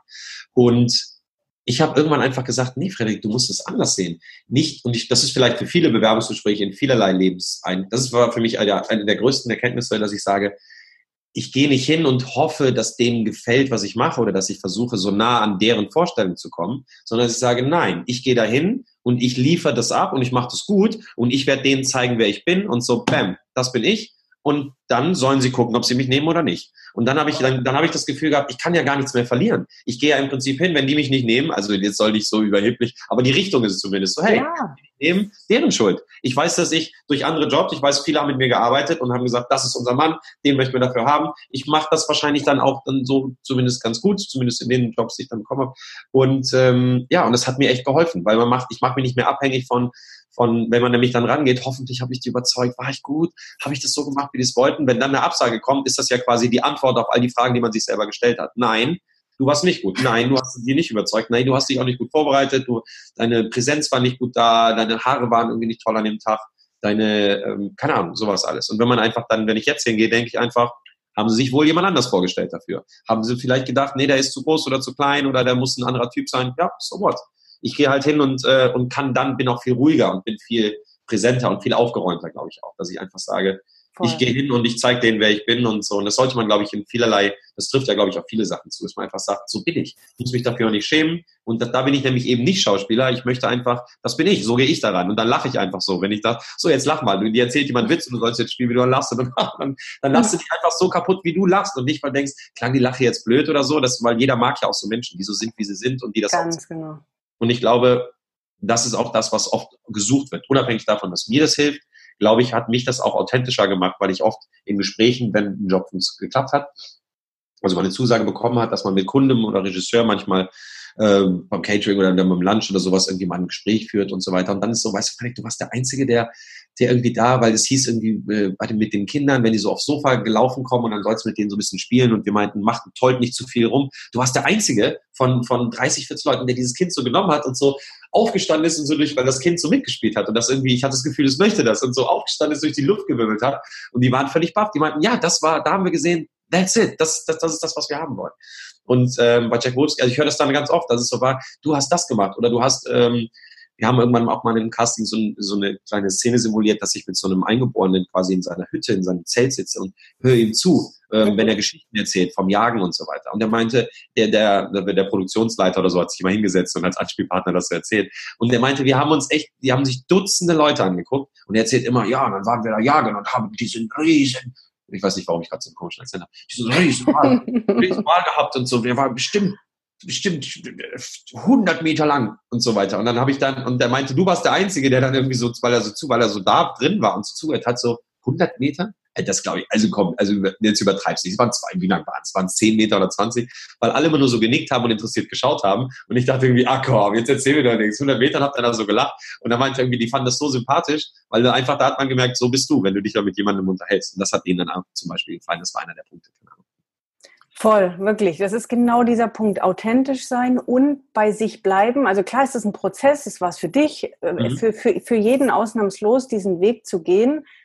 Aber ein, jetzt gehen wir mal, egal ob jemand sich selbstständig gemacht hat, frisch mhm. ähm, und auf jedes kleine Herzchen und Like und Follower irgendwie hascht und hofft, das zu bekommen. Oder von mir aus auch eine neue Anstellung ja. und die Liebe von Chef und Kollegen zu bekommen oder Bestätigung und nicht alles eben die Absage an einen selbst ist, sondern nur noch nicht das richtige Tröpfchen auf den richtigen Stein. Also so wie du das jetzt für dich sehen kannst, du bist du und du bist super so wie du bist. Und entweder passt es zu dem Gegenüber oder nicht, aber das heißt nicht, dass du schlecht bist. Und das ist super für die Hörer, diesen mitzunehmen, echt man selbst zu bleiben und an dem Thema Selbstbewusstsein und Vertrauen zu arbeiten, zu sagen, nee, nicht ich muss mich ändern, sondern ich bin halt noch nicht immer jedes Mal auf den getroffen, wo es dann passt, der mich so will, wie ich bin. Aber das heißt nicht, dass ich mich ändern muss oder ich schlecht bin. Total genau, wenn man selber das Gefühl hat, dass man, dass man das macht, dass man das macht. Klar, wenn man den Wunsch hat, ich möchte unbedingt im Kino, ich möchte unbedingt auf der großen Leinwand sehen, ich möchte das machen. Ja. Und dann passt man da vielleicht für die Rollen nicht rein. Klar, man muss sich natürlich auch immer irgendwie so ein bisschen, ähm, also ich habe das Gefühl, man kann, man kann man kann sich selber treu bleiben und so die Persönlichkeit mhm. bleiben, die man ist, gleichzeitig aber seinen Job als Schauspieler wahrnehmen, dass man einfach sagt, ich möchte mich in diese Rolle reinfinden und mich so komplett verändern. Aber ein ja. Teil von dir bleibst, bleibt immer, bleibst du irgendwie trotzdem auch. Und das, das zeigst du einfach. Mir sagen ja auch Freunde, wenn wir mich sehen, und ich habe das Gefühl, guck mal, da war ich, da habe ich doch, habe ich doch versucht, ganz anders so zu spielen. Die so, ja, aber wie du da so guckst und dann guckst du so ein bisschen von links und so und dann wieder so lachst. Ja, ja, das kennt man. So guckst du dann immer und dann, dann, dann nehme ich es auch, das kriegst du auch nicht raus. Das bist du ja trotzdem noch immer irgendwie du. Voll. Genau, und das man muss halt natürlich auch eine, eine Frage des Supportes einfach. Das ist natürlich auch, das hast du vorhin irgendwann nochmal gefragt, hatte ich ganz gesagt, wie viel, wie viel Unterstützung man hat. Es geht ja nicht nur um die Motivation, die ich habe, sondern es ist, ich höre von manchmal, da bin ich ganz begeistert, ich höre manchmal von Leuten in meinem Umfeld, die meinen irgendwie, ja, meine Eltern, so die Gesangskarriere oder Gitarre, die standen immer hinter mir. Die haben gesagt, klar, mach das. Und die waren immer total begeistert. Kind, das ist super und so weiter. Wo ich dachte, wow, das hätte ich gerne zu ein, das hätte ich gerne zu, ein Teil davon hätte ich nur gerne gehabt. Mhm. Ich habe das Gefühl, ich hatte familiär, obwohl es, glaube ich, künstlerisch meiner Familie ist da jetzt auch nicht so viel, wobei meine Tante, die spielt sogar ein bisschen, die hat sogar Theater gespielt und mein Vater ist Musiker, aber das hat er Zeit seiner Zeit seiner Arbeitszeit äh, sozusagen seines Berufslebens hat er das komplett hinten angestellt. Er hat, glaube ich, als Studenten haben die das gehabt und dann hat er dann hat er immer nur mal aus Spaß ein bisschen Gitarre geprobt im Keller. Und mhm. jetzt, wo er Rente ist, dann sind die wieder richtig, sind die eine Band und drehen auf und machen so Rockstar-mäßig und dann ist er auch, ich finde das so ganz süß, aber weil ich dann irgendwie dann denke, da ist er wieder so der, der kleine Junge, aber das hat er Zeit seines Lebens mir vor allem auch nicht gezeigt mhm. und auch für sich selber nicht zugelassen. Und ich denke mir dann immer, ja, ich hatte da nie eine Unterstützung. Ich hätte vielleicht, hätte ich, hätte ich, wäre ich, dann hätte ich direkt mit 18, 19 wäre ich auf eine Schauspielschule gegangen, hätte vielleicht hätte das ganz anders, wäre das angegangen. Es war für mich jetzt eher der schwierige Weg, das für mich so zu entdecken. Ähm, aber ich hätte mich gefreut, wenn dann jemand dahinter steht. Und jetzt ist mein, jetzt, also mein Vater, ohne dass es, Papa, wenn du das hörst, ne, sei bitte nicht, äh, ist, ist, ist nicht gemeint. Aber klar, ich denke mir dann manchmal, ist, jetzt ist es natürlich leicht. Jetzt kann er natürlich mich anrufen und Mann, ich saß mit Freunden in der Bar und habe ich hier meinen kleinen Jungen im Fernsehen gesehen. Und ich, wo ich denke, ja, aber wo war das, wo, wo war das denn vorher? Wenn jetzt, äh, der Klassiker, wenn irgendwas gut läuft, das kennst du vielleicht auch, die so, Mensch, Tina, toll, dass du dran geblieben bist. Wahnsinn, wir sind so stolz auf dich, dass du das durchziehst und nach so vielen Jahren, wo es vielleicht nicht lief und das, also jetzt in meinem Fall zum Beispiel. Ja, ja. Dann so, dann irgendwie, wow, dass du das jetzt machst und denkst, ach ja, ach jetzt, und dann, das ist ja keine große Kunst, jemandem, wenn es dann funktioniert, zu gratulieren, toll, dass du am Ball geblieben bist. Wo ich denke, ja, ich hätte mir das aber auch vielleicht gewünscht in der Zeit, wo es halt wichtig gewesen wäre. Und dann auch gerade von meinen Eltern und so weiter. Und da hatte ich das Gefühl, dass, weil irgendwie da wurde dieses Künstlertum wurde eher so, oh, wir haben das vielleicht auch so ein bisschen, aber wir machen, wir lassen das mal lieber nicht zu, weil das halt nicht erfolgreich ist oder nicht so gut für dich ist und wollen das von dir weghalten. Ist vielleicht auch ein Schutz, vielleicht auch ganz normal, dass Eltern so ticken. Aber ich finde es schön, wenn man halt, ähm, wenn man halt von Leuten hört, was für eine unglaubliche Unterstützung die haben und wie die Familie oder Freunde, wie die alle halt dahinter stehen. Das nehme ich mir genauso vor. Du hast auch noch keine Kinder, glaube ich, ne? Mm -mm. So, und ich habe auch keine, ich wünsche mir natürlich welche für die Zukunft, das war immer ein Wunsch, eine Familie zu.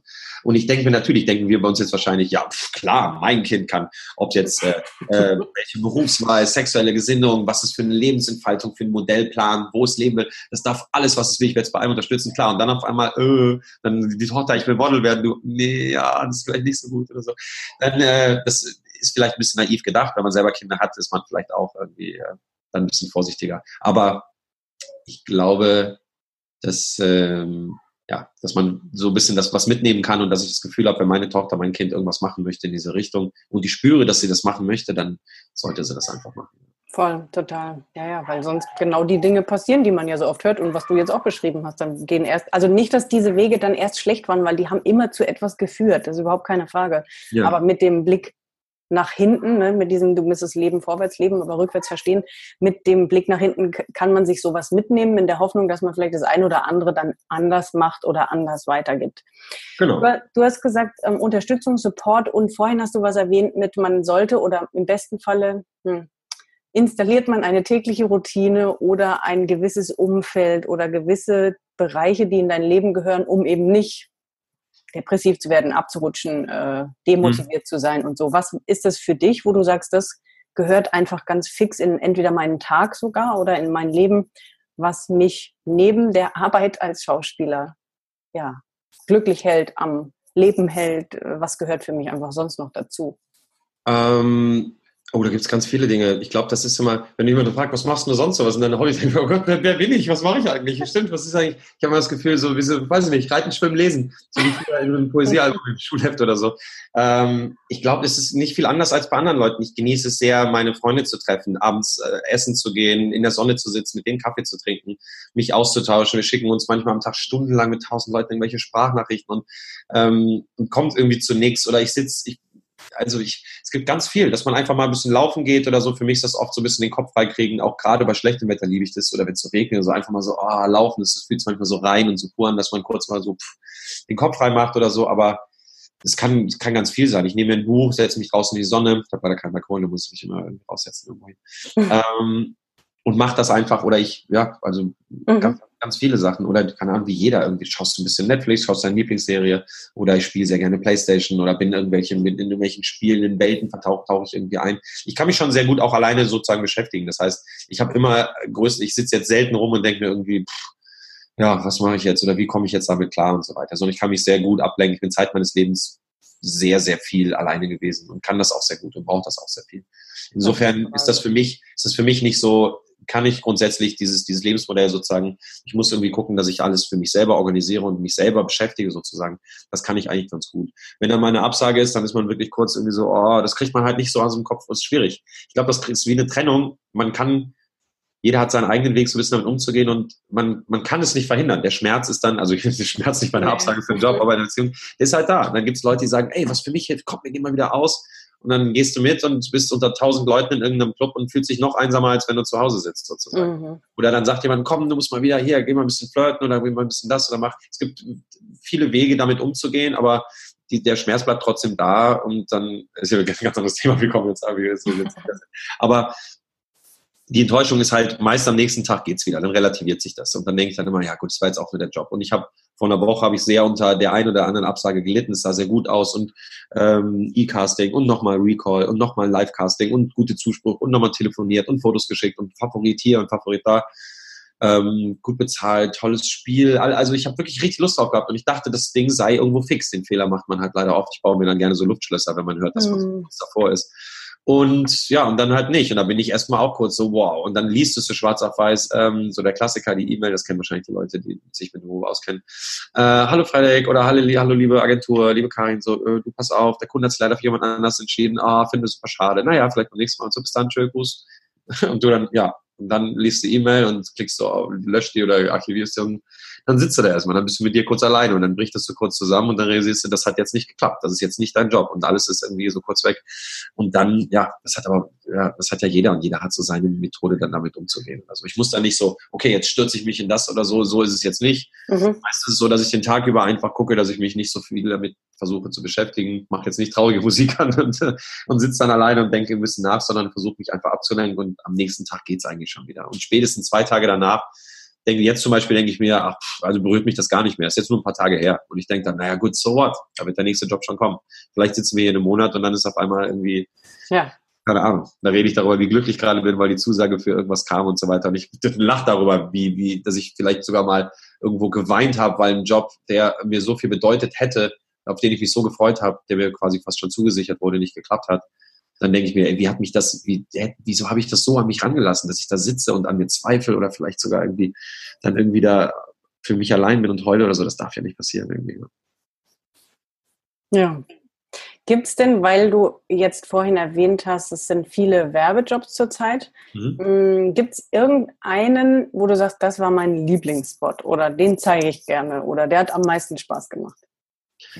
Ja, ja, es gibt, also es gibt so ein paar Jobs, die für, die für sich immer irgendwie äh, ganz spannend waren. Manchmal war es die Arbeit mit dem Regisseur, da habe ich wirklich auch Freundschaften gewonnen. Ähm, es gab einen Spot in, äh, das war, bevor wir uns kennengelernt haben, das war in Kapstadt für DK Investments. Ähm, der Dreh war wahnsinnig spannend und wahnsinnig aufregend und auch richtig groß. Und da waren wir, glaube ich, zu sechs, so drei Hauptdarsteller und drei Berater so als Nebendarsteller. Das sind mittlerweile zwei davon sind sehr gute Freunde von mir. Äh, das war, das war ganz toll, die Zeit, die wir da hatten, so die zehn Tage oder so die wir da waren. Da war das irgendwie schön, weil man weiß, wen man da kennengelernt hat. Der intensivste und größte ist, glaube ich, mit Abstand, das kann man, glaube ich, nicht toppen, war halt das für Jack Wuske. Da sind wir dann halt, die haben sich aus, die haben irgendwie hunderte von Leute sich angeschaut. Dann gab es in in vier Städten irgendwie gab es irgendwie Castings und ich war gar nicht da. Ich war in äh, Peru. Ich war in oder Bolivien zu der Zeit. Und dann habe ich nur gehört von jemandem, guck mal, das wäre doch was für dich. Ich so, ja, genau, was soll ich machen? Ich kann nicht zum Casting kommen. Hab's mal der Agentur geschickt und die meinte, ja, wir casten auch dafür, weil du bist ja nicht da. Und dann habe ich denen Fotos geschickt. Ich auf dem Berg, ich unter Wasser, ich irgendwie da, ich mit Piranhas, ich im Amazon, ich irgendwie alles, keine Ahnung, irgendwo so oben 6000 Meter Schnee mit dem Rucksack. Hab denen alles geschickt, so mit Bart, so Robinson Crusoe mäßig. Meinte, ich bin's, ich will dahin. Und das haben die denen halt geschickt und dann bin ich zum Recall direkt quasi eingeladen worden. Also mit 16 anderen. Da waren wir halt in Köln 16 Leute nochmal. Nur die kleinste, kleinste, engste Auswahl schon. Das war, mhm. schon krass. Und dann haben wir erfahren, ich dachte, die nehmen eh mehrere Leute. Und dann habe ich erfahren, also das ganze Projekt, wenn man sich, das ist nur die Vorgeschichte dazu.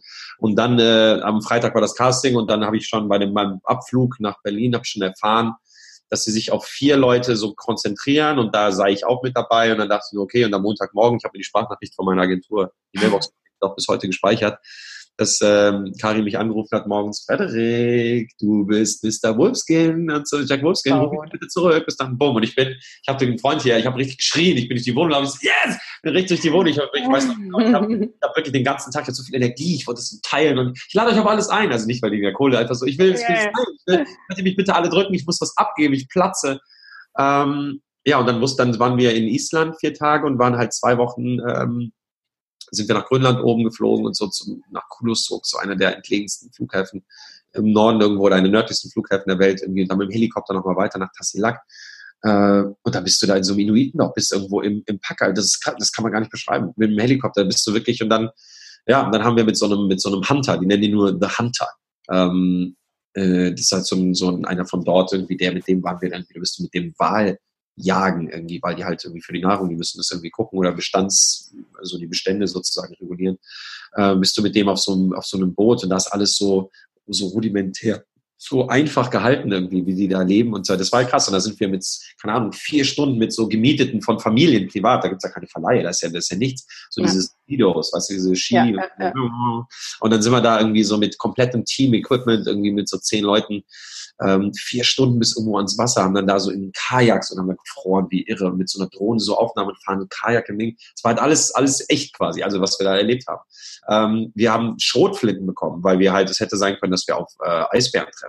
Somit äh, jeder zweite hatte so Warn, äh, Warnschüsse, also Warnpatronen sozusagen drin. Äh, Warnpatronen, genau da. ja. Gibt es auch ein anderes Wort. Äh, und ich hatte halt so, und dann habe ich auch so Videos gemacht, wie wir durchs Eis stapfen mit so komischen, wie so fast so diesen, diesen Tennis, Tennisschlägern, Schuhen sozusagen, dass man da die einsagt und dann denkst du dir, ich laufe hier gerade in, am fast 1000 Kilometer vom Nordpol, laufe ich durchs Eis mit einer Schrotflinte, falls mich ein Eisbär ergreift, mit dem Filmteam, weil wir gucken, wo wir morgen irgendwas filmen oder so. Das war schon wirklich krass. Krass, ja. Wir hatten so eine Mini-Hütte, in der wir gepennt haben. Da war es irgendwann was so windig draußen, dass irgendwie der Öl, die Ölheizung ausgegangen ist. Und wir lagen so mit Thermosachen, Schal, Mütze, anderem und dran, mit Regisseurproduktion oben in so einer kleinen, in so einer zusammengefercht, oben auf unseren Matratzen, haben da so gefroren. Das war Wahnsinn. Es war so toll. Es war wirklich, es waren, kann man gar nicht beschreiben. Diese Kinder. Wir sind mit kompletter Ausrüstung und dicken Jacken, äh, haben wir da was gefilmt und zwar bitterkalt und zwar windig. Und da sind äh, Kinder. Kinder haben wir auf der Straße bei minus 15 Grad so in Jeans und Turnschuhen haben die so Fußball gespielt und wir so total eingepackt, bitte, oh, wir brauchen Tee, wir müssen wieder rein und die spielen da so, es war, es war einfach Wahnsinn, keiner. Es war wirklich äh, so mit den Schlittenhunden da zu fahren. Das, eine, das ist eine, das würde ich, das macht wahrscheinlich privat auch niemand. Da kommt man sonst so nicht hin oben.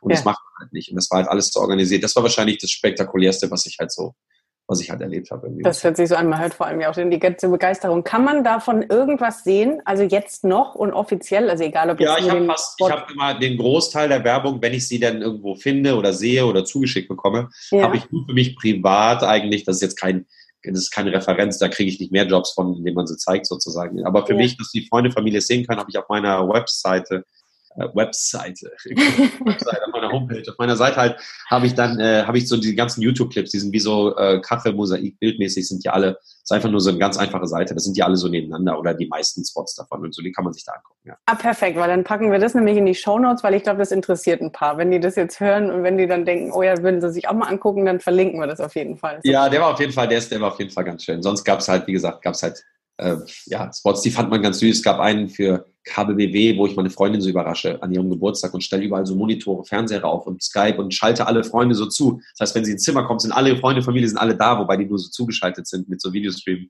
Ja. Ähm, und dann so Überraschungen, mache hier die Augen auf und das war auch so ein, das ist so ein ganz süß, das ist wirklich ein schöner Spot. Oder für Pilsener Urquell haben wir vor zwei Jahren in Tschechien in Prag so eine sehr einfühlsame Familiengeschichte quasi gedreht. So ein bisschen, also nicht wie, so ein bisschen wie dieser Edeka-Spot, den viele kennen, dieser Weihnachtsspot mit dem alten Opa, aber so in die Richtung, ich und mein Vater und die Mutter ist gestorben und ich suche so eine alte Kerze, wie heißen die, diese Weihnachtskerzen, diese, weißt du, wo oben sich so ein Rondell dann dreht, weil durch die warme ja. Luft. Ja, diese ja, alten, die Oma hatte das immer irgendwie so ein bisschen. Ne? Genau, ne? richtig, ja. Diese, diese, meinst du aber nicht die aus diesem Bienenwachs, die so, so gerollt sind? Die meinst du nicht? Nee, das ist so wie dieses einfache Steckholz sozusagen, dieses helle Holz und dann hast du da so diese kleinen, so diese kleinen, äh, hast du so ein paar Sänger, so ein paar vielleicht die, die Ach jetzt weiß ich, was du meinst, ja, ja. Äh, so ein paar, ne? Ähm, und dann hast du da die Kerzen und dann dreht sich oben halt so ein, so eine. So ein ja, genau. Und dann durch die Hitze. Mhm. Genau, und das suche ich irgendwie und dann äh, suche ich irgendwie in der Stadt und finde es und stelle dann und dekoriere halt so einen Tisch zu Hause so wie unser altes Familienfoto, als Mutti noch da war und so weiter. dann kommt er mich besuchen und dann sind wir beide so nostalgisch. Das war auch eine sauschöne Geschichte zum Beispiel einfach. Also es gibt immer, es gibt zu jedem Spot immer eine kleine Geschichte, die einfach irgendwie ganz witzig oder ganz spannend war. Es gibt auch blöde Spots, ehrlich gesagt, die ich gemacht habe. Aber sage ich nicht welche, die sollen mich, die sollen mich trotzdem nochmal buchen. Und ähm, ja, aber es gibt da auf jeden Fall ein paar schöne, paar schöne Anekdoten zu ein paar schönen Spots. Ja. Die kann man Sehr sich, schön. Doch, das packen wir auf jeden Fall da rein. Genau, die kann man sich angucken und dann, äh, genau. Jetzt haben wir schon so lange gequatscht, aber ja. wir könnten wahrscheinlich noch ewig quatschen. Ja, ich kann das, das ist eine meiner Spezialitäten. Ja. Das ist wunderschön. Um in die, ähm, ich wollte gerade sagen Realität, aber ich meine die Gegenwart zu kommen. Mhm. Gibt es denn im Moment irgendwas Aktuelles, irgendein Projekt, was teilenswert ist, von dem du erzählen willst? Gibt es irgendwas, worauf sich vielleicht sogar die Zuhörer freuen können? Die Zuhörer freuen können, wie das so klingt, als hätte ich jetzt eine Folgerschaft von tausenden von Menschen, die nur darauf warten, Frederik Funke Teil ja, warte mal ab. Ähm, äh, ja, ich habe, es ist, äh, ja, es gibt gerade, hm, also gerade passiert nicht so viel für Außenstehende, weil es halt, äh, weil der Film sich in der Postproduktion befindet. Ähm, das bedeutet, der wird jetzt, es gibt dann wie so Farbkorrektur, Color Grading, ähm, äh, Ton, Musik und das wird der Feinschnitt und so, das wird gerade alles gemacht. Ähm, da hat man, da hat man jetzt nicht viel, aber wir setzen uns halt hin und gucken, welche Schnittversion funktioniert, was wollen wir erzählen, welcher Satz ist drin, welcher nicht, für die Überraschung, für die Twists und so weiter. Ich hatte vor vielen Jahren mal eine Filmidee, äh, das führt jetzt, das wird jetzt, führt jetzt zu weit sozusagen, wie ich darauf gekommen bin, aber es hat mich irgendwie nicht mehr losgelassen. Und ich habe dann immer gedacht, das, da muss ich doch einen Film. Das hat mich so berührt, diese eigene Idee, die, die ich irgendwie so, die irgendwie in meinem Gehirn so Inception-mäßig so irgendwie entstanden ist.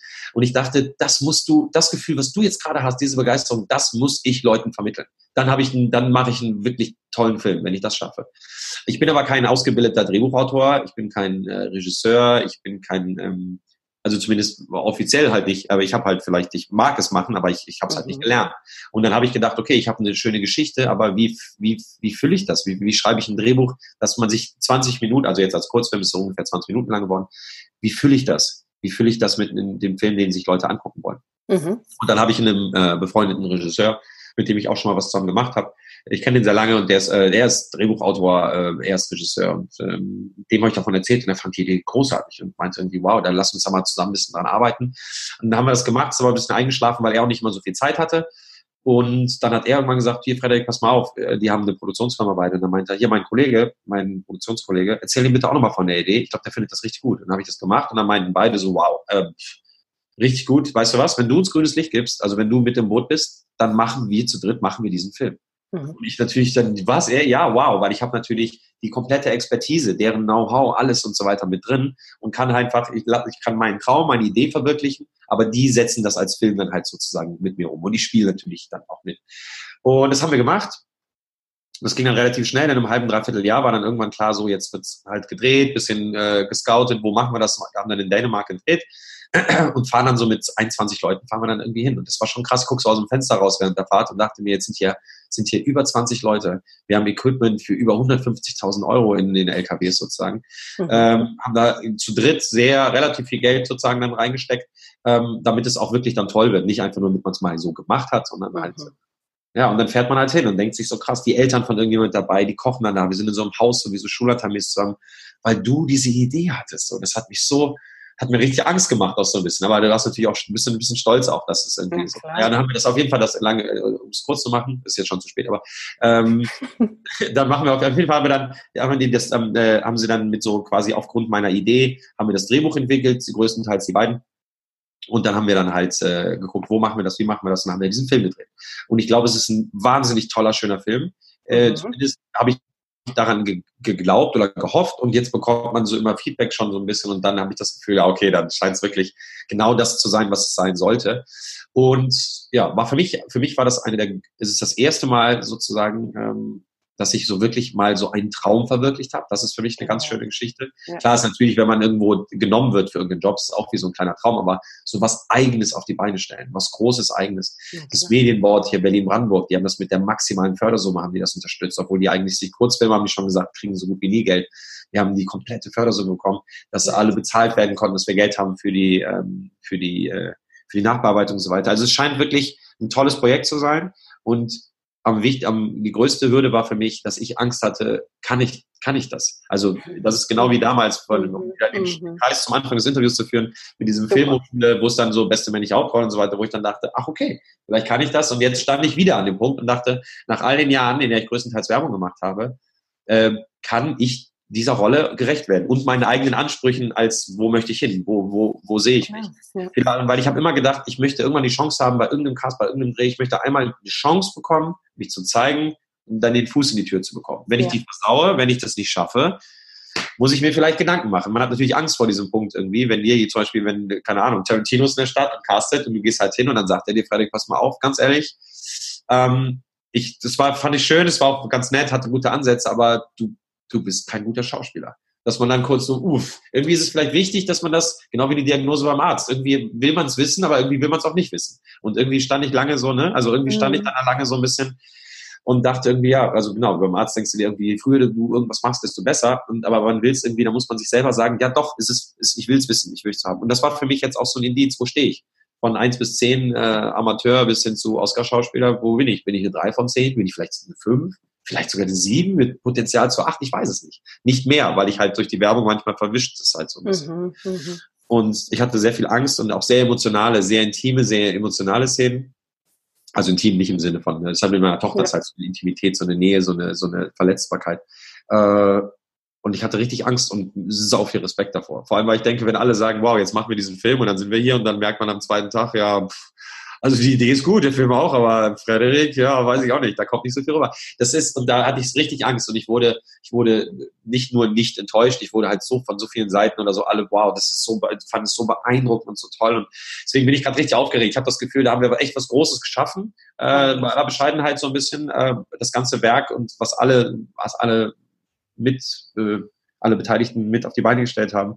Und für mich ist es wichtig, dass ich einfach jetzt mal so sehe, wo stehe ich gerade. Mhm. Und das mhm. ist jetzt zumindest vom Feedback her schon sehr, sehr, sehr gut.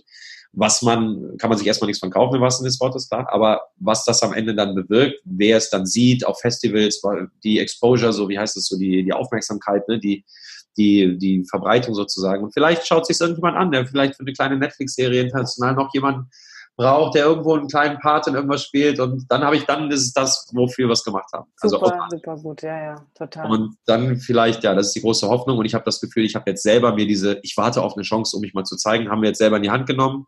Das durfte dann jetzt irgendwie auch nicht schief gehen und Wahrscheinlich ist es das auch nicht. Aber warten wir mal, wurde das mal zu viel. So, aber weil du meintest, die, die ganzen Zuhörer, ne, klar, es sind ja Millionen von Leuten, die jetzt einfach nur warten, wann sie das sehen genau. können. Der ja. wird, der wird äh, es gibt Anfang August wird es wahrscheinlich eine Premiere geben, weil er Ende Juli wird er wieder komplett fertig sein, Sounddesign äh, und die ganze Musik und Kom Komposition und so weiter.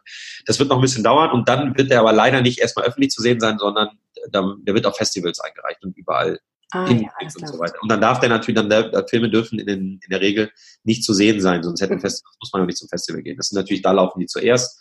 Und vielleicht wird der ein Jahr lang sogar auf, also im besten Fall, keine Ahnung, schicken wir den zu 500 äh, Festivals, der wird auf 100 gezeigt, auf 100 gezeigt und 99 davon rasten total aus. so wird es nicht sein, aber genau, wahrscheinlich, so wahrscheinlich läuft er auf 10 Festivals und bei einem sagt man, ja, lobende Erwähnung, äh, ganz netter Ansatz. So, und, äh, naja, und das wird irgendwie passieren. Und dann kann man sich dann irgendwann anschauen. Klar, wenn man gut mit mir befreundet ist, kann man auch sich im Internet im Link vielleicht schon mal den Rohschnitt oder so jetzt dann irgendwie angucken. Du wirst es mir natürlich angucken, ne? ich bin sehr auf das Feedback gespannt. Ja, sehr. Oder auch dann, ich weiß nicht, vielleicht gibt es ja einen Trailer, einen kleinen oder so. Ja, da wird es dann, genau, es wird irgendwas wird's dafür schon geben. Oder für mein Demoband, ich, ich muss nochmal mit ihm klären, wie das ist. Kann ich vielleicht eine Szene oder zwei, kann ich dir mir schon mal rausnehmen? Kann ich diese quasi extrahieren? Kann man die zeigen? Oder ist das dann schon zu viel, zu viel zeigen vom Film sozusagen? Das, genau, lassen wir uns einfach mal überraschen. Aber man Lass kann jetzt sehr genau. gespannt sein, was da noch kommt von Fred. Ja, das bin ich auch. Das, ich ja. bin jeden Tag, es kann ja jeden Tag eine Zusage, Absage für irgendwas und so. Jede Woche ist immer wieder neu und Abenteuer. Das ist halt vielleicht auch das, doch das Schöne auch an dem Beruf. Ja. Total gut.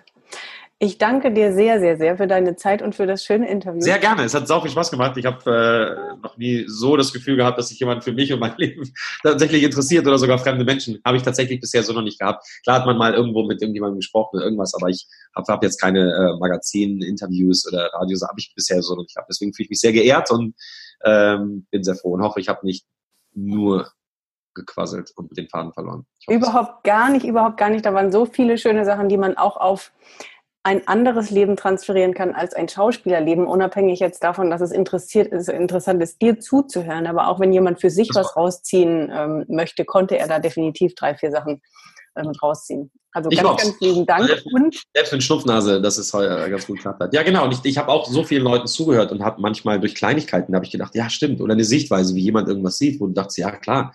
Man redet mit so vielen Leuten und hat so viele Freunde und stundenlange Tage, wochenlange Gespräche zusammengerechnet mit, mit wichtigen Leuten gehabt. Und dann ist da mal ein fremder Mensch, der einfach irgendwas sagt. Und äh, das, das verändert manchmal so viel einfach irgendwie bei ihm. Total. Ich zitiere, zitiere, ja, ich zitiere da gerne Rich Litwin aus ähm, Los Angeles, auch unter anderem Autor und Coach, der sagt, ähm, listen for insights, not for information. Und das ja. trifft es eben auf den Punkt. Nicht immer nur das Hören, was da an Worten kommt, sondern das. Ja, genau. Das sind ja auch die Dinge, ja. die, die, mich, die mir dann hängen bleiben. Ich habe ja. einmal noch kurz als, als letzte Anekdote, ich habe einmal auf der, vor vielen, vielen Jahren auf der Berlinale ähm, ich wollte gerade sagen, mit John Malkovich gesprochen. Ich, der wusste gar nicht, dass ich da bin. Ich war in der Nähe, als er was gesagt hat, sag ich mal so. Okay. Ja, ich habe mit John Malkovich gesprochen und dann meinte, hey Fred, how are you doing? Yeah, it's good. Any news? Nee, und dann hat er, und dann stand er da, dann wurde er, ich glaube, die hatte, die hatten einen Filmprojekt, wo die in der Wüste gedreht haben, wenn ich es noch richtig zusammenkriege. Und die haben dann, weil Sandstürme war, tagelang in ihren Trailern gesessen, konnten nichts machen sozusagen. Die konnten, die saßen einfach nur in ihren Wohnwagen. Und dann meinte irgendjemand irgendwie, wow, that must be, must be really tough, must be really hard time or so. What, how did you what did he do, what did he, wie auch immer. Und dann meinte er einfach nur, um, you know what? Ich weiß nicht, ob er das so, you know what mhm. gesagt hat. Mhm. Jetzt für die Dramaturgie zu. You know what? Um, we are paid for waiting, acting is for free. Ach, ja. Und dann dachte ich irgendwie so, so, ja, er hat vollkommen, ja, weil ich dachte, wenn man sich manchmal überlegt, was man für ein Geld, wenn ich Leuten sage, und wie läuft's? Ich so, ja, ich sitze seit vier Stunden rum, ich werde, die meinen, die brauchen mich gerade noch nicht, weiß nicht, wann ich dran bin und so. Und die so, ach, ist es sehr schlimm, Frederik, du sitzt mit Kaffee den ganzen Tag rum und kriegst dafür so und so viel Geld sozusagen. Ist das sehr anstrengend? Ich, ich frage kurz, weil ich gehe gerade unter in irgendwelchen Sachen auf meinem Schreibtisch und alle nerven mich. Ich will, muss gleich meine Kinder abholen und habe danach heute Abend keine Zeit, um selbst meine, meine Frau mitzusehen. Ich will nur kurz sicher gehen. Ist es sehr anstrengend für dich? Und dann denke ich mir manchmal, klar, ich, ich dachte mir einfach für all diese, dann gehst du zum Fitting, musst tausend T-Shirts, Hosen, alles anziehen, musst dahin, bist, wirst du wie so eine Puppe behandelt und wirst dann da irgendwie, äh, musst das und dann sitzt du klar, sitzt am Set rum, wirst um sieben Uhr morgens abgeholt, wirst aber um zwölf das erste Mal erst gebraucht und so, wo ich mir denke, dafür werde ich bezahlt. Weil wenn ich dann vor die Kamera darf und endlich was machen darf, das ist ja der Spaß. Da, da braucht mir keiner Geld für geben, sozusagen. Ja. Warum werde ich bezahlt? Und ich dachte, das ist so eine tolle Message. Total. Ich weiß nicht, ob war oder ob er jemand anders zitiert hat oder wie das dann halt war ob das ein bekanntes Zitat ist. Äh, irgendjemand hatte, glaube ich, mal gesagt, ah, das habe ich schon mal gehört, das war aber nicht Jamaikovic, sondern irgendjemand anderes, keine Und das hat für mich äh, sehr viel verändert. Seitdem habe ich gedacht, ähm, ich, wenn ich anfange, mich im Kopf über irgendwas zu beschweren, denke ich mir kurz, ernsthaft? Das ist gerade dein größtes, das ist gerade dein größtes Problem sozusagen. Und äh, warum beschwere ich mich dann da? Es würden sich wahrscheinlich 99 von 100 anderen Schauspielern würden mit mir sofort tauschen und wären dankbar, wenn sie an dieser Stelle wären. Und ich bin, oh, weil ich ein bisschen warten muss und es hier keinen Kaffee gibt, fange ich an, mich zu beschweren oder meine Arbeitskollegin oder so und dann sitze ich da auch und denke mir, nee, ganz ehrlich, sei einfach dankbar für das, was du da gerade machst. Und, äh, was für ein Schlusssatz. Ich danke dir sehr. Ich danke dir sehr. Ja. Genau, sei dankbar für das, was du hast. Und ähm, wir sind sehr gespannt, wann wir Frederik auf der große Leinwand sehen dürfen. Ich auch. ich auch. vielen, vielen Dank. Ich wünsche dir auf jeden Fall alles, alles Liebe dafür. Danke, Tina. Das hat mich sehr gefreut.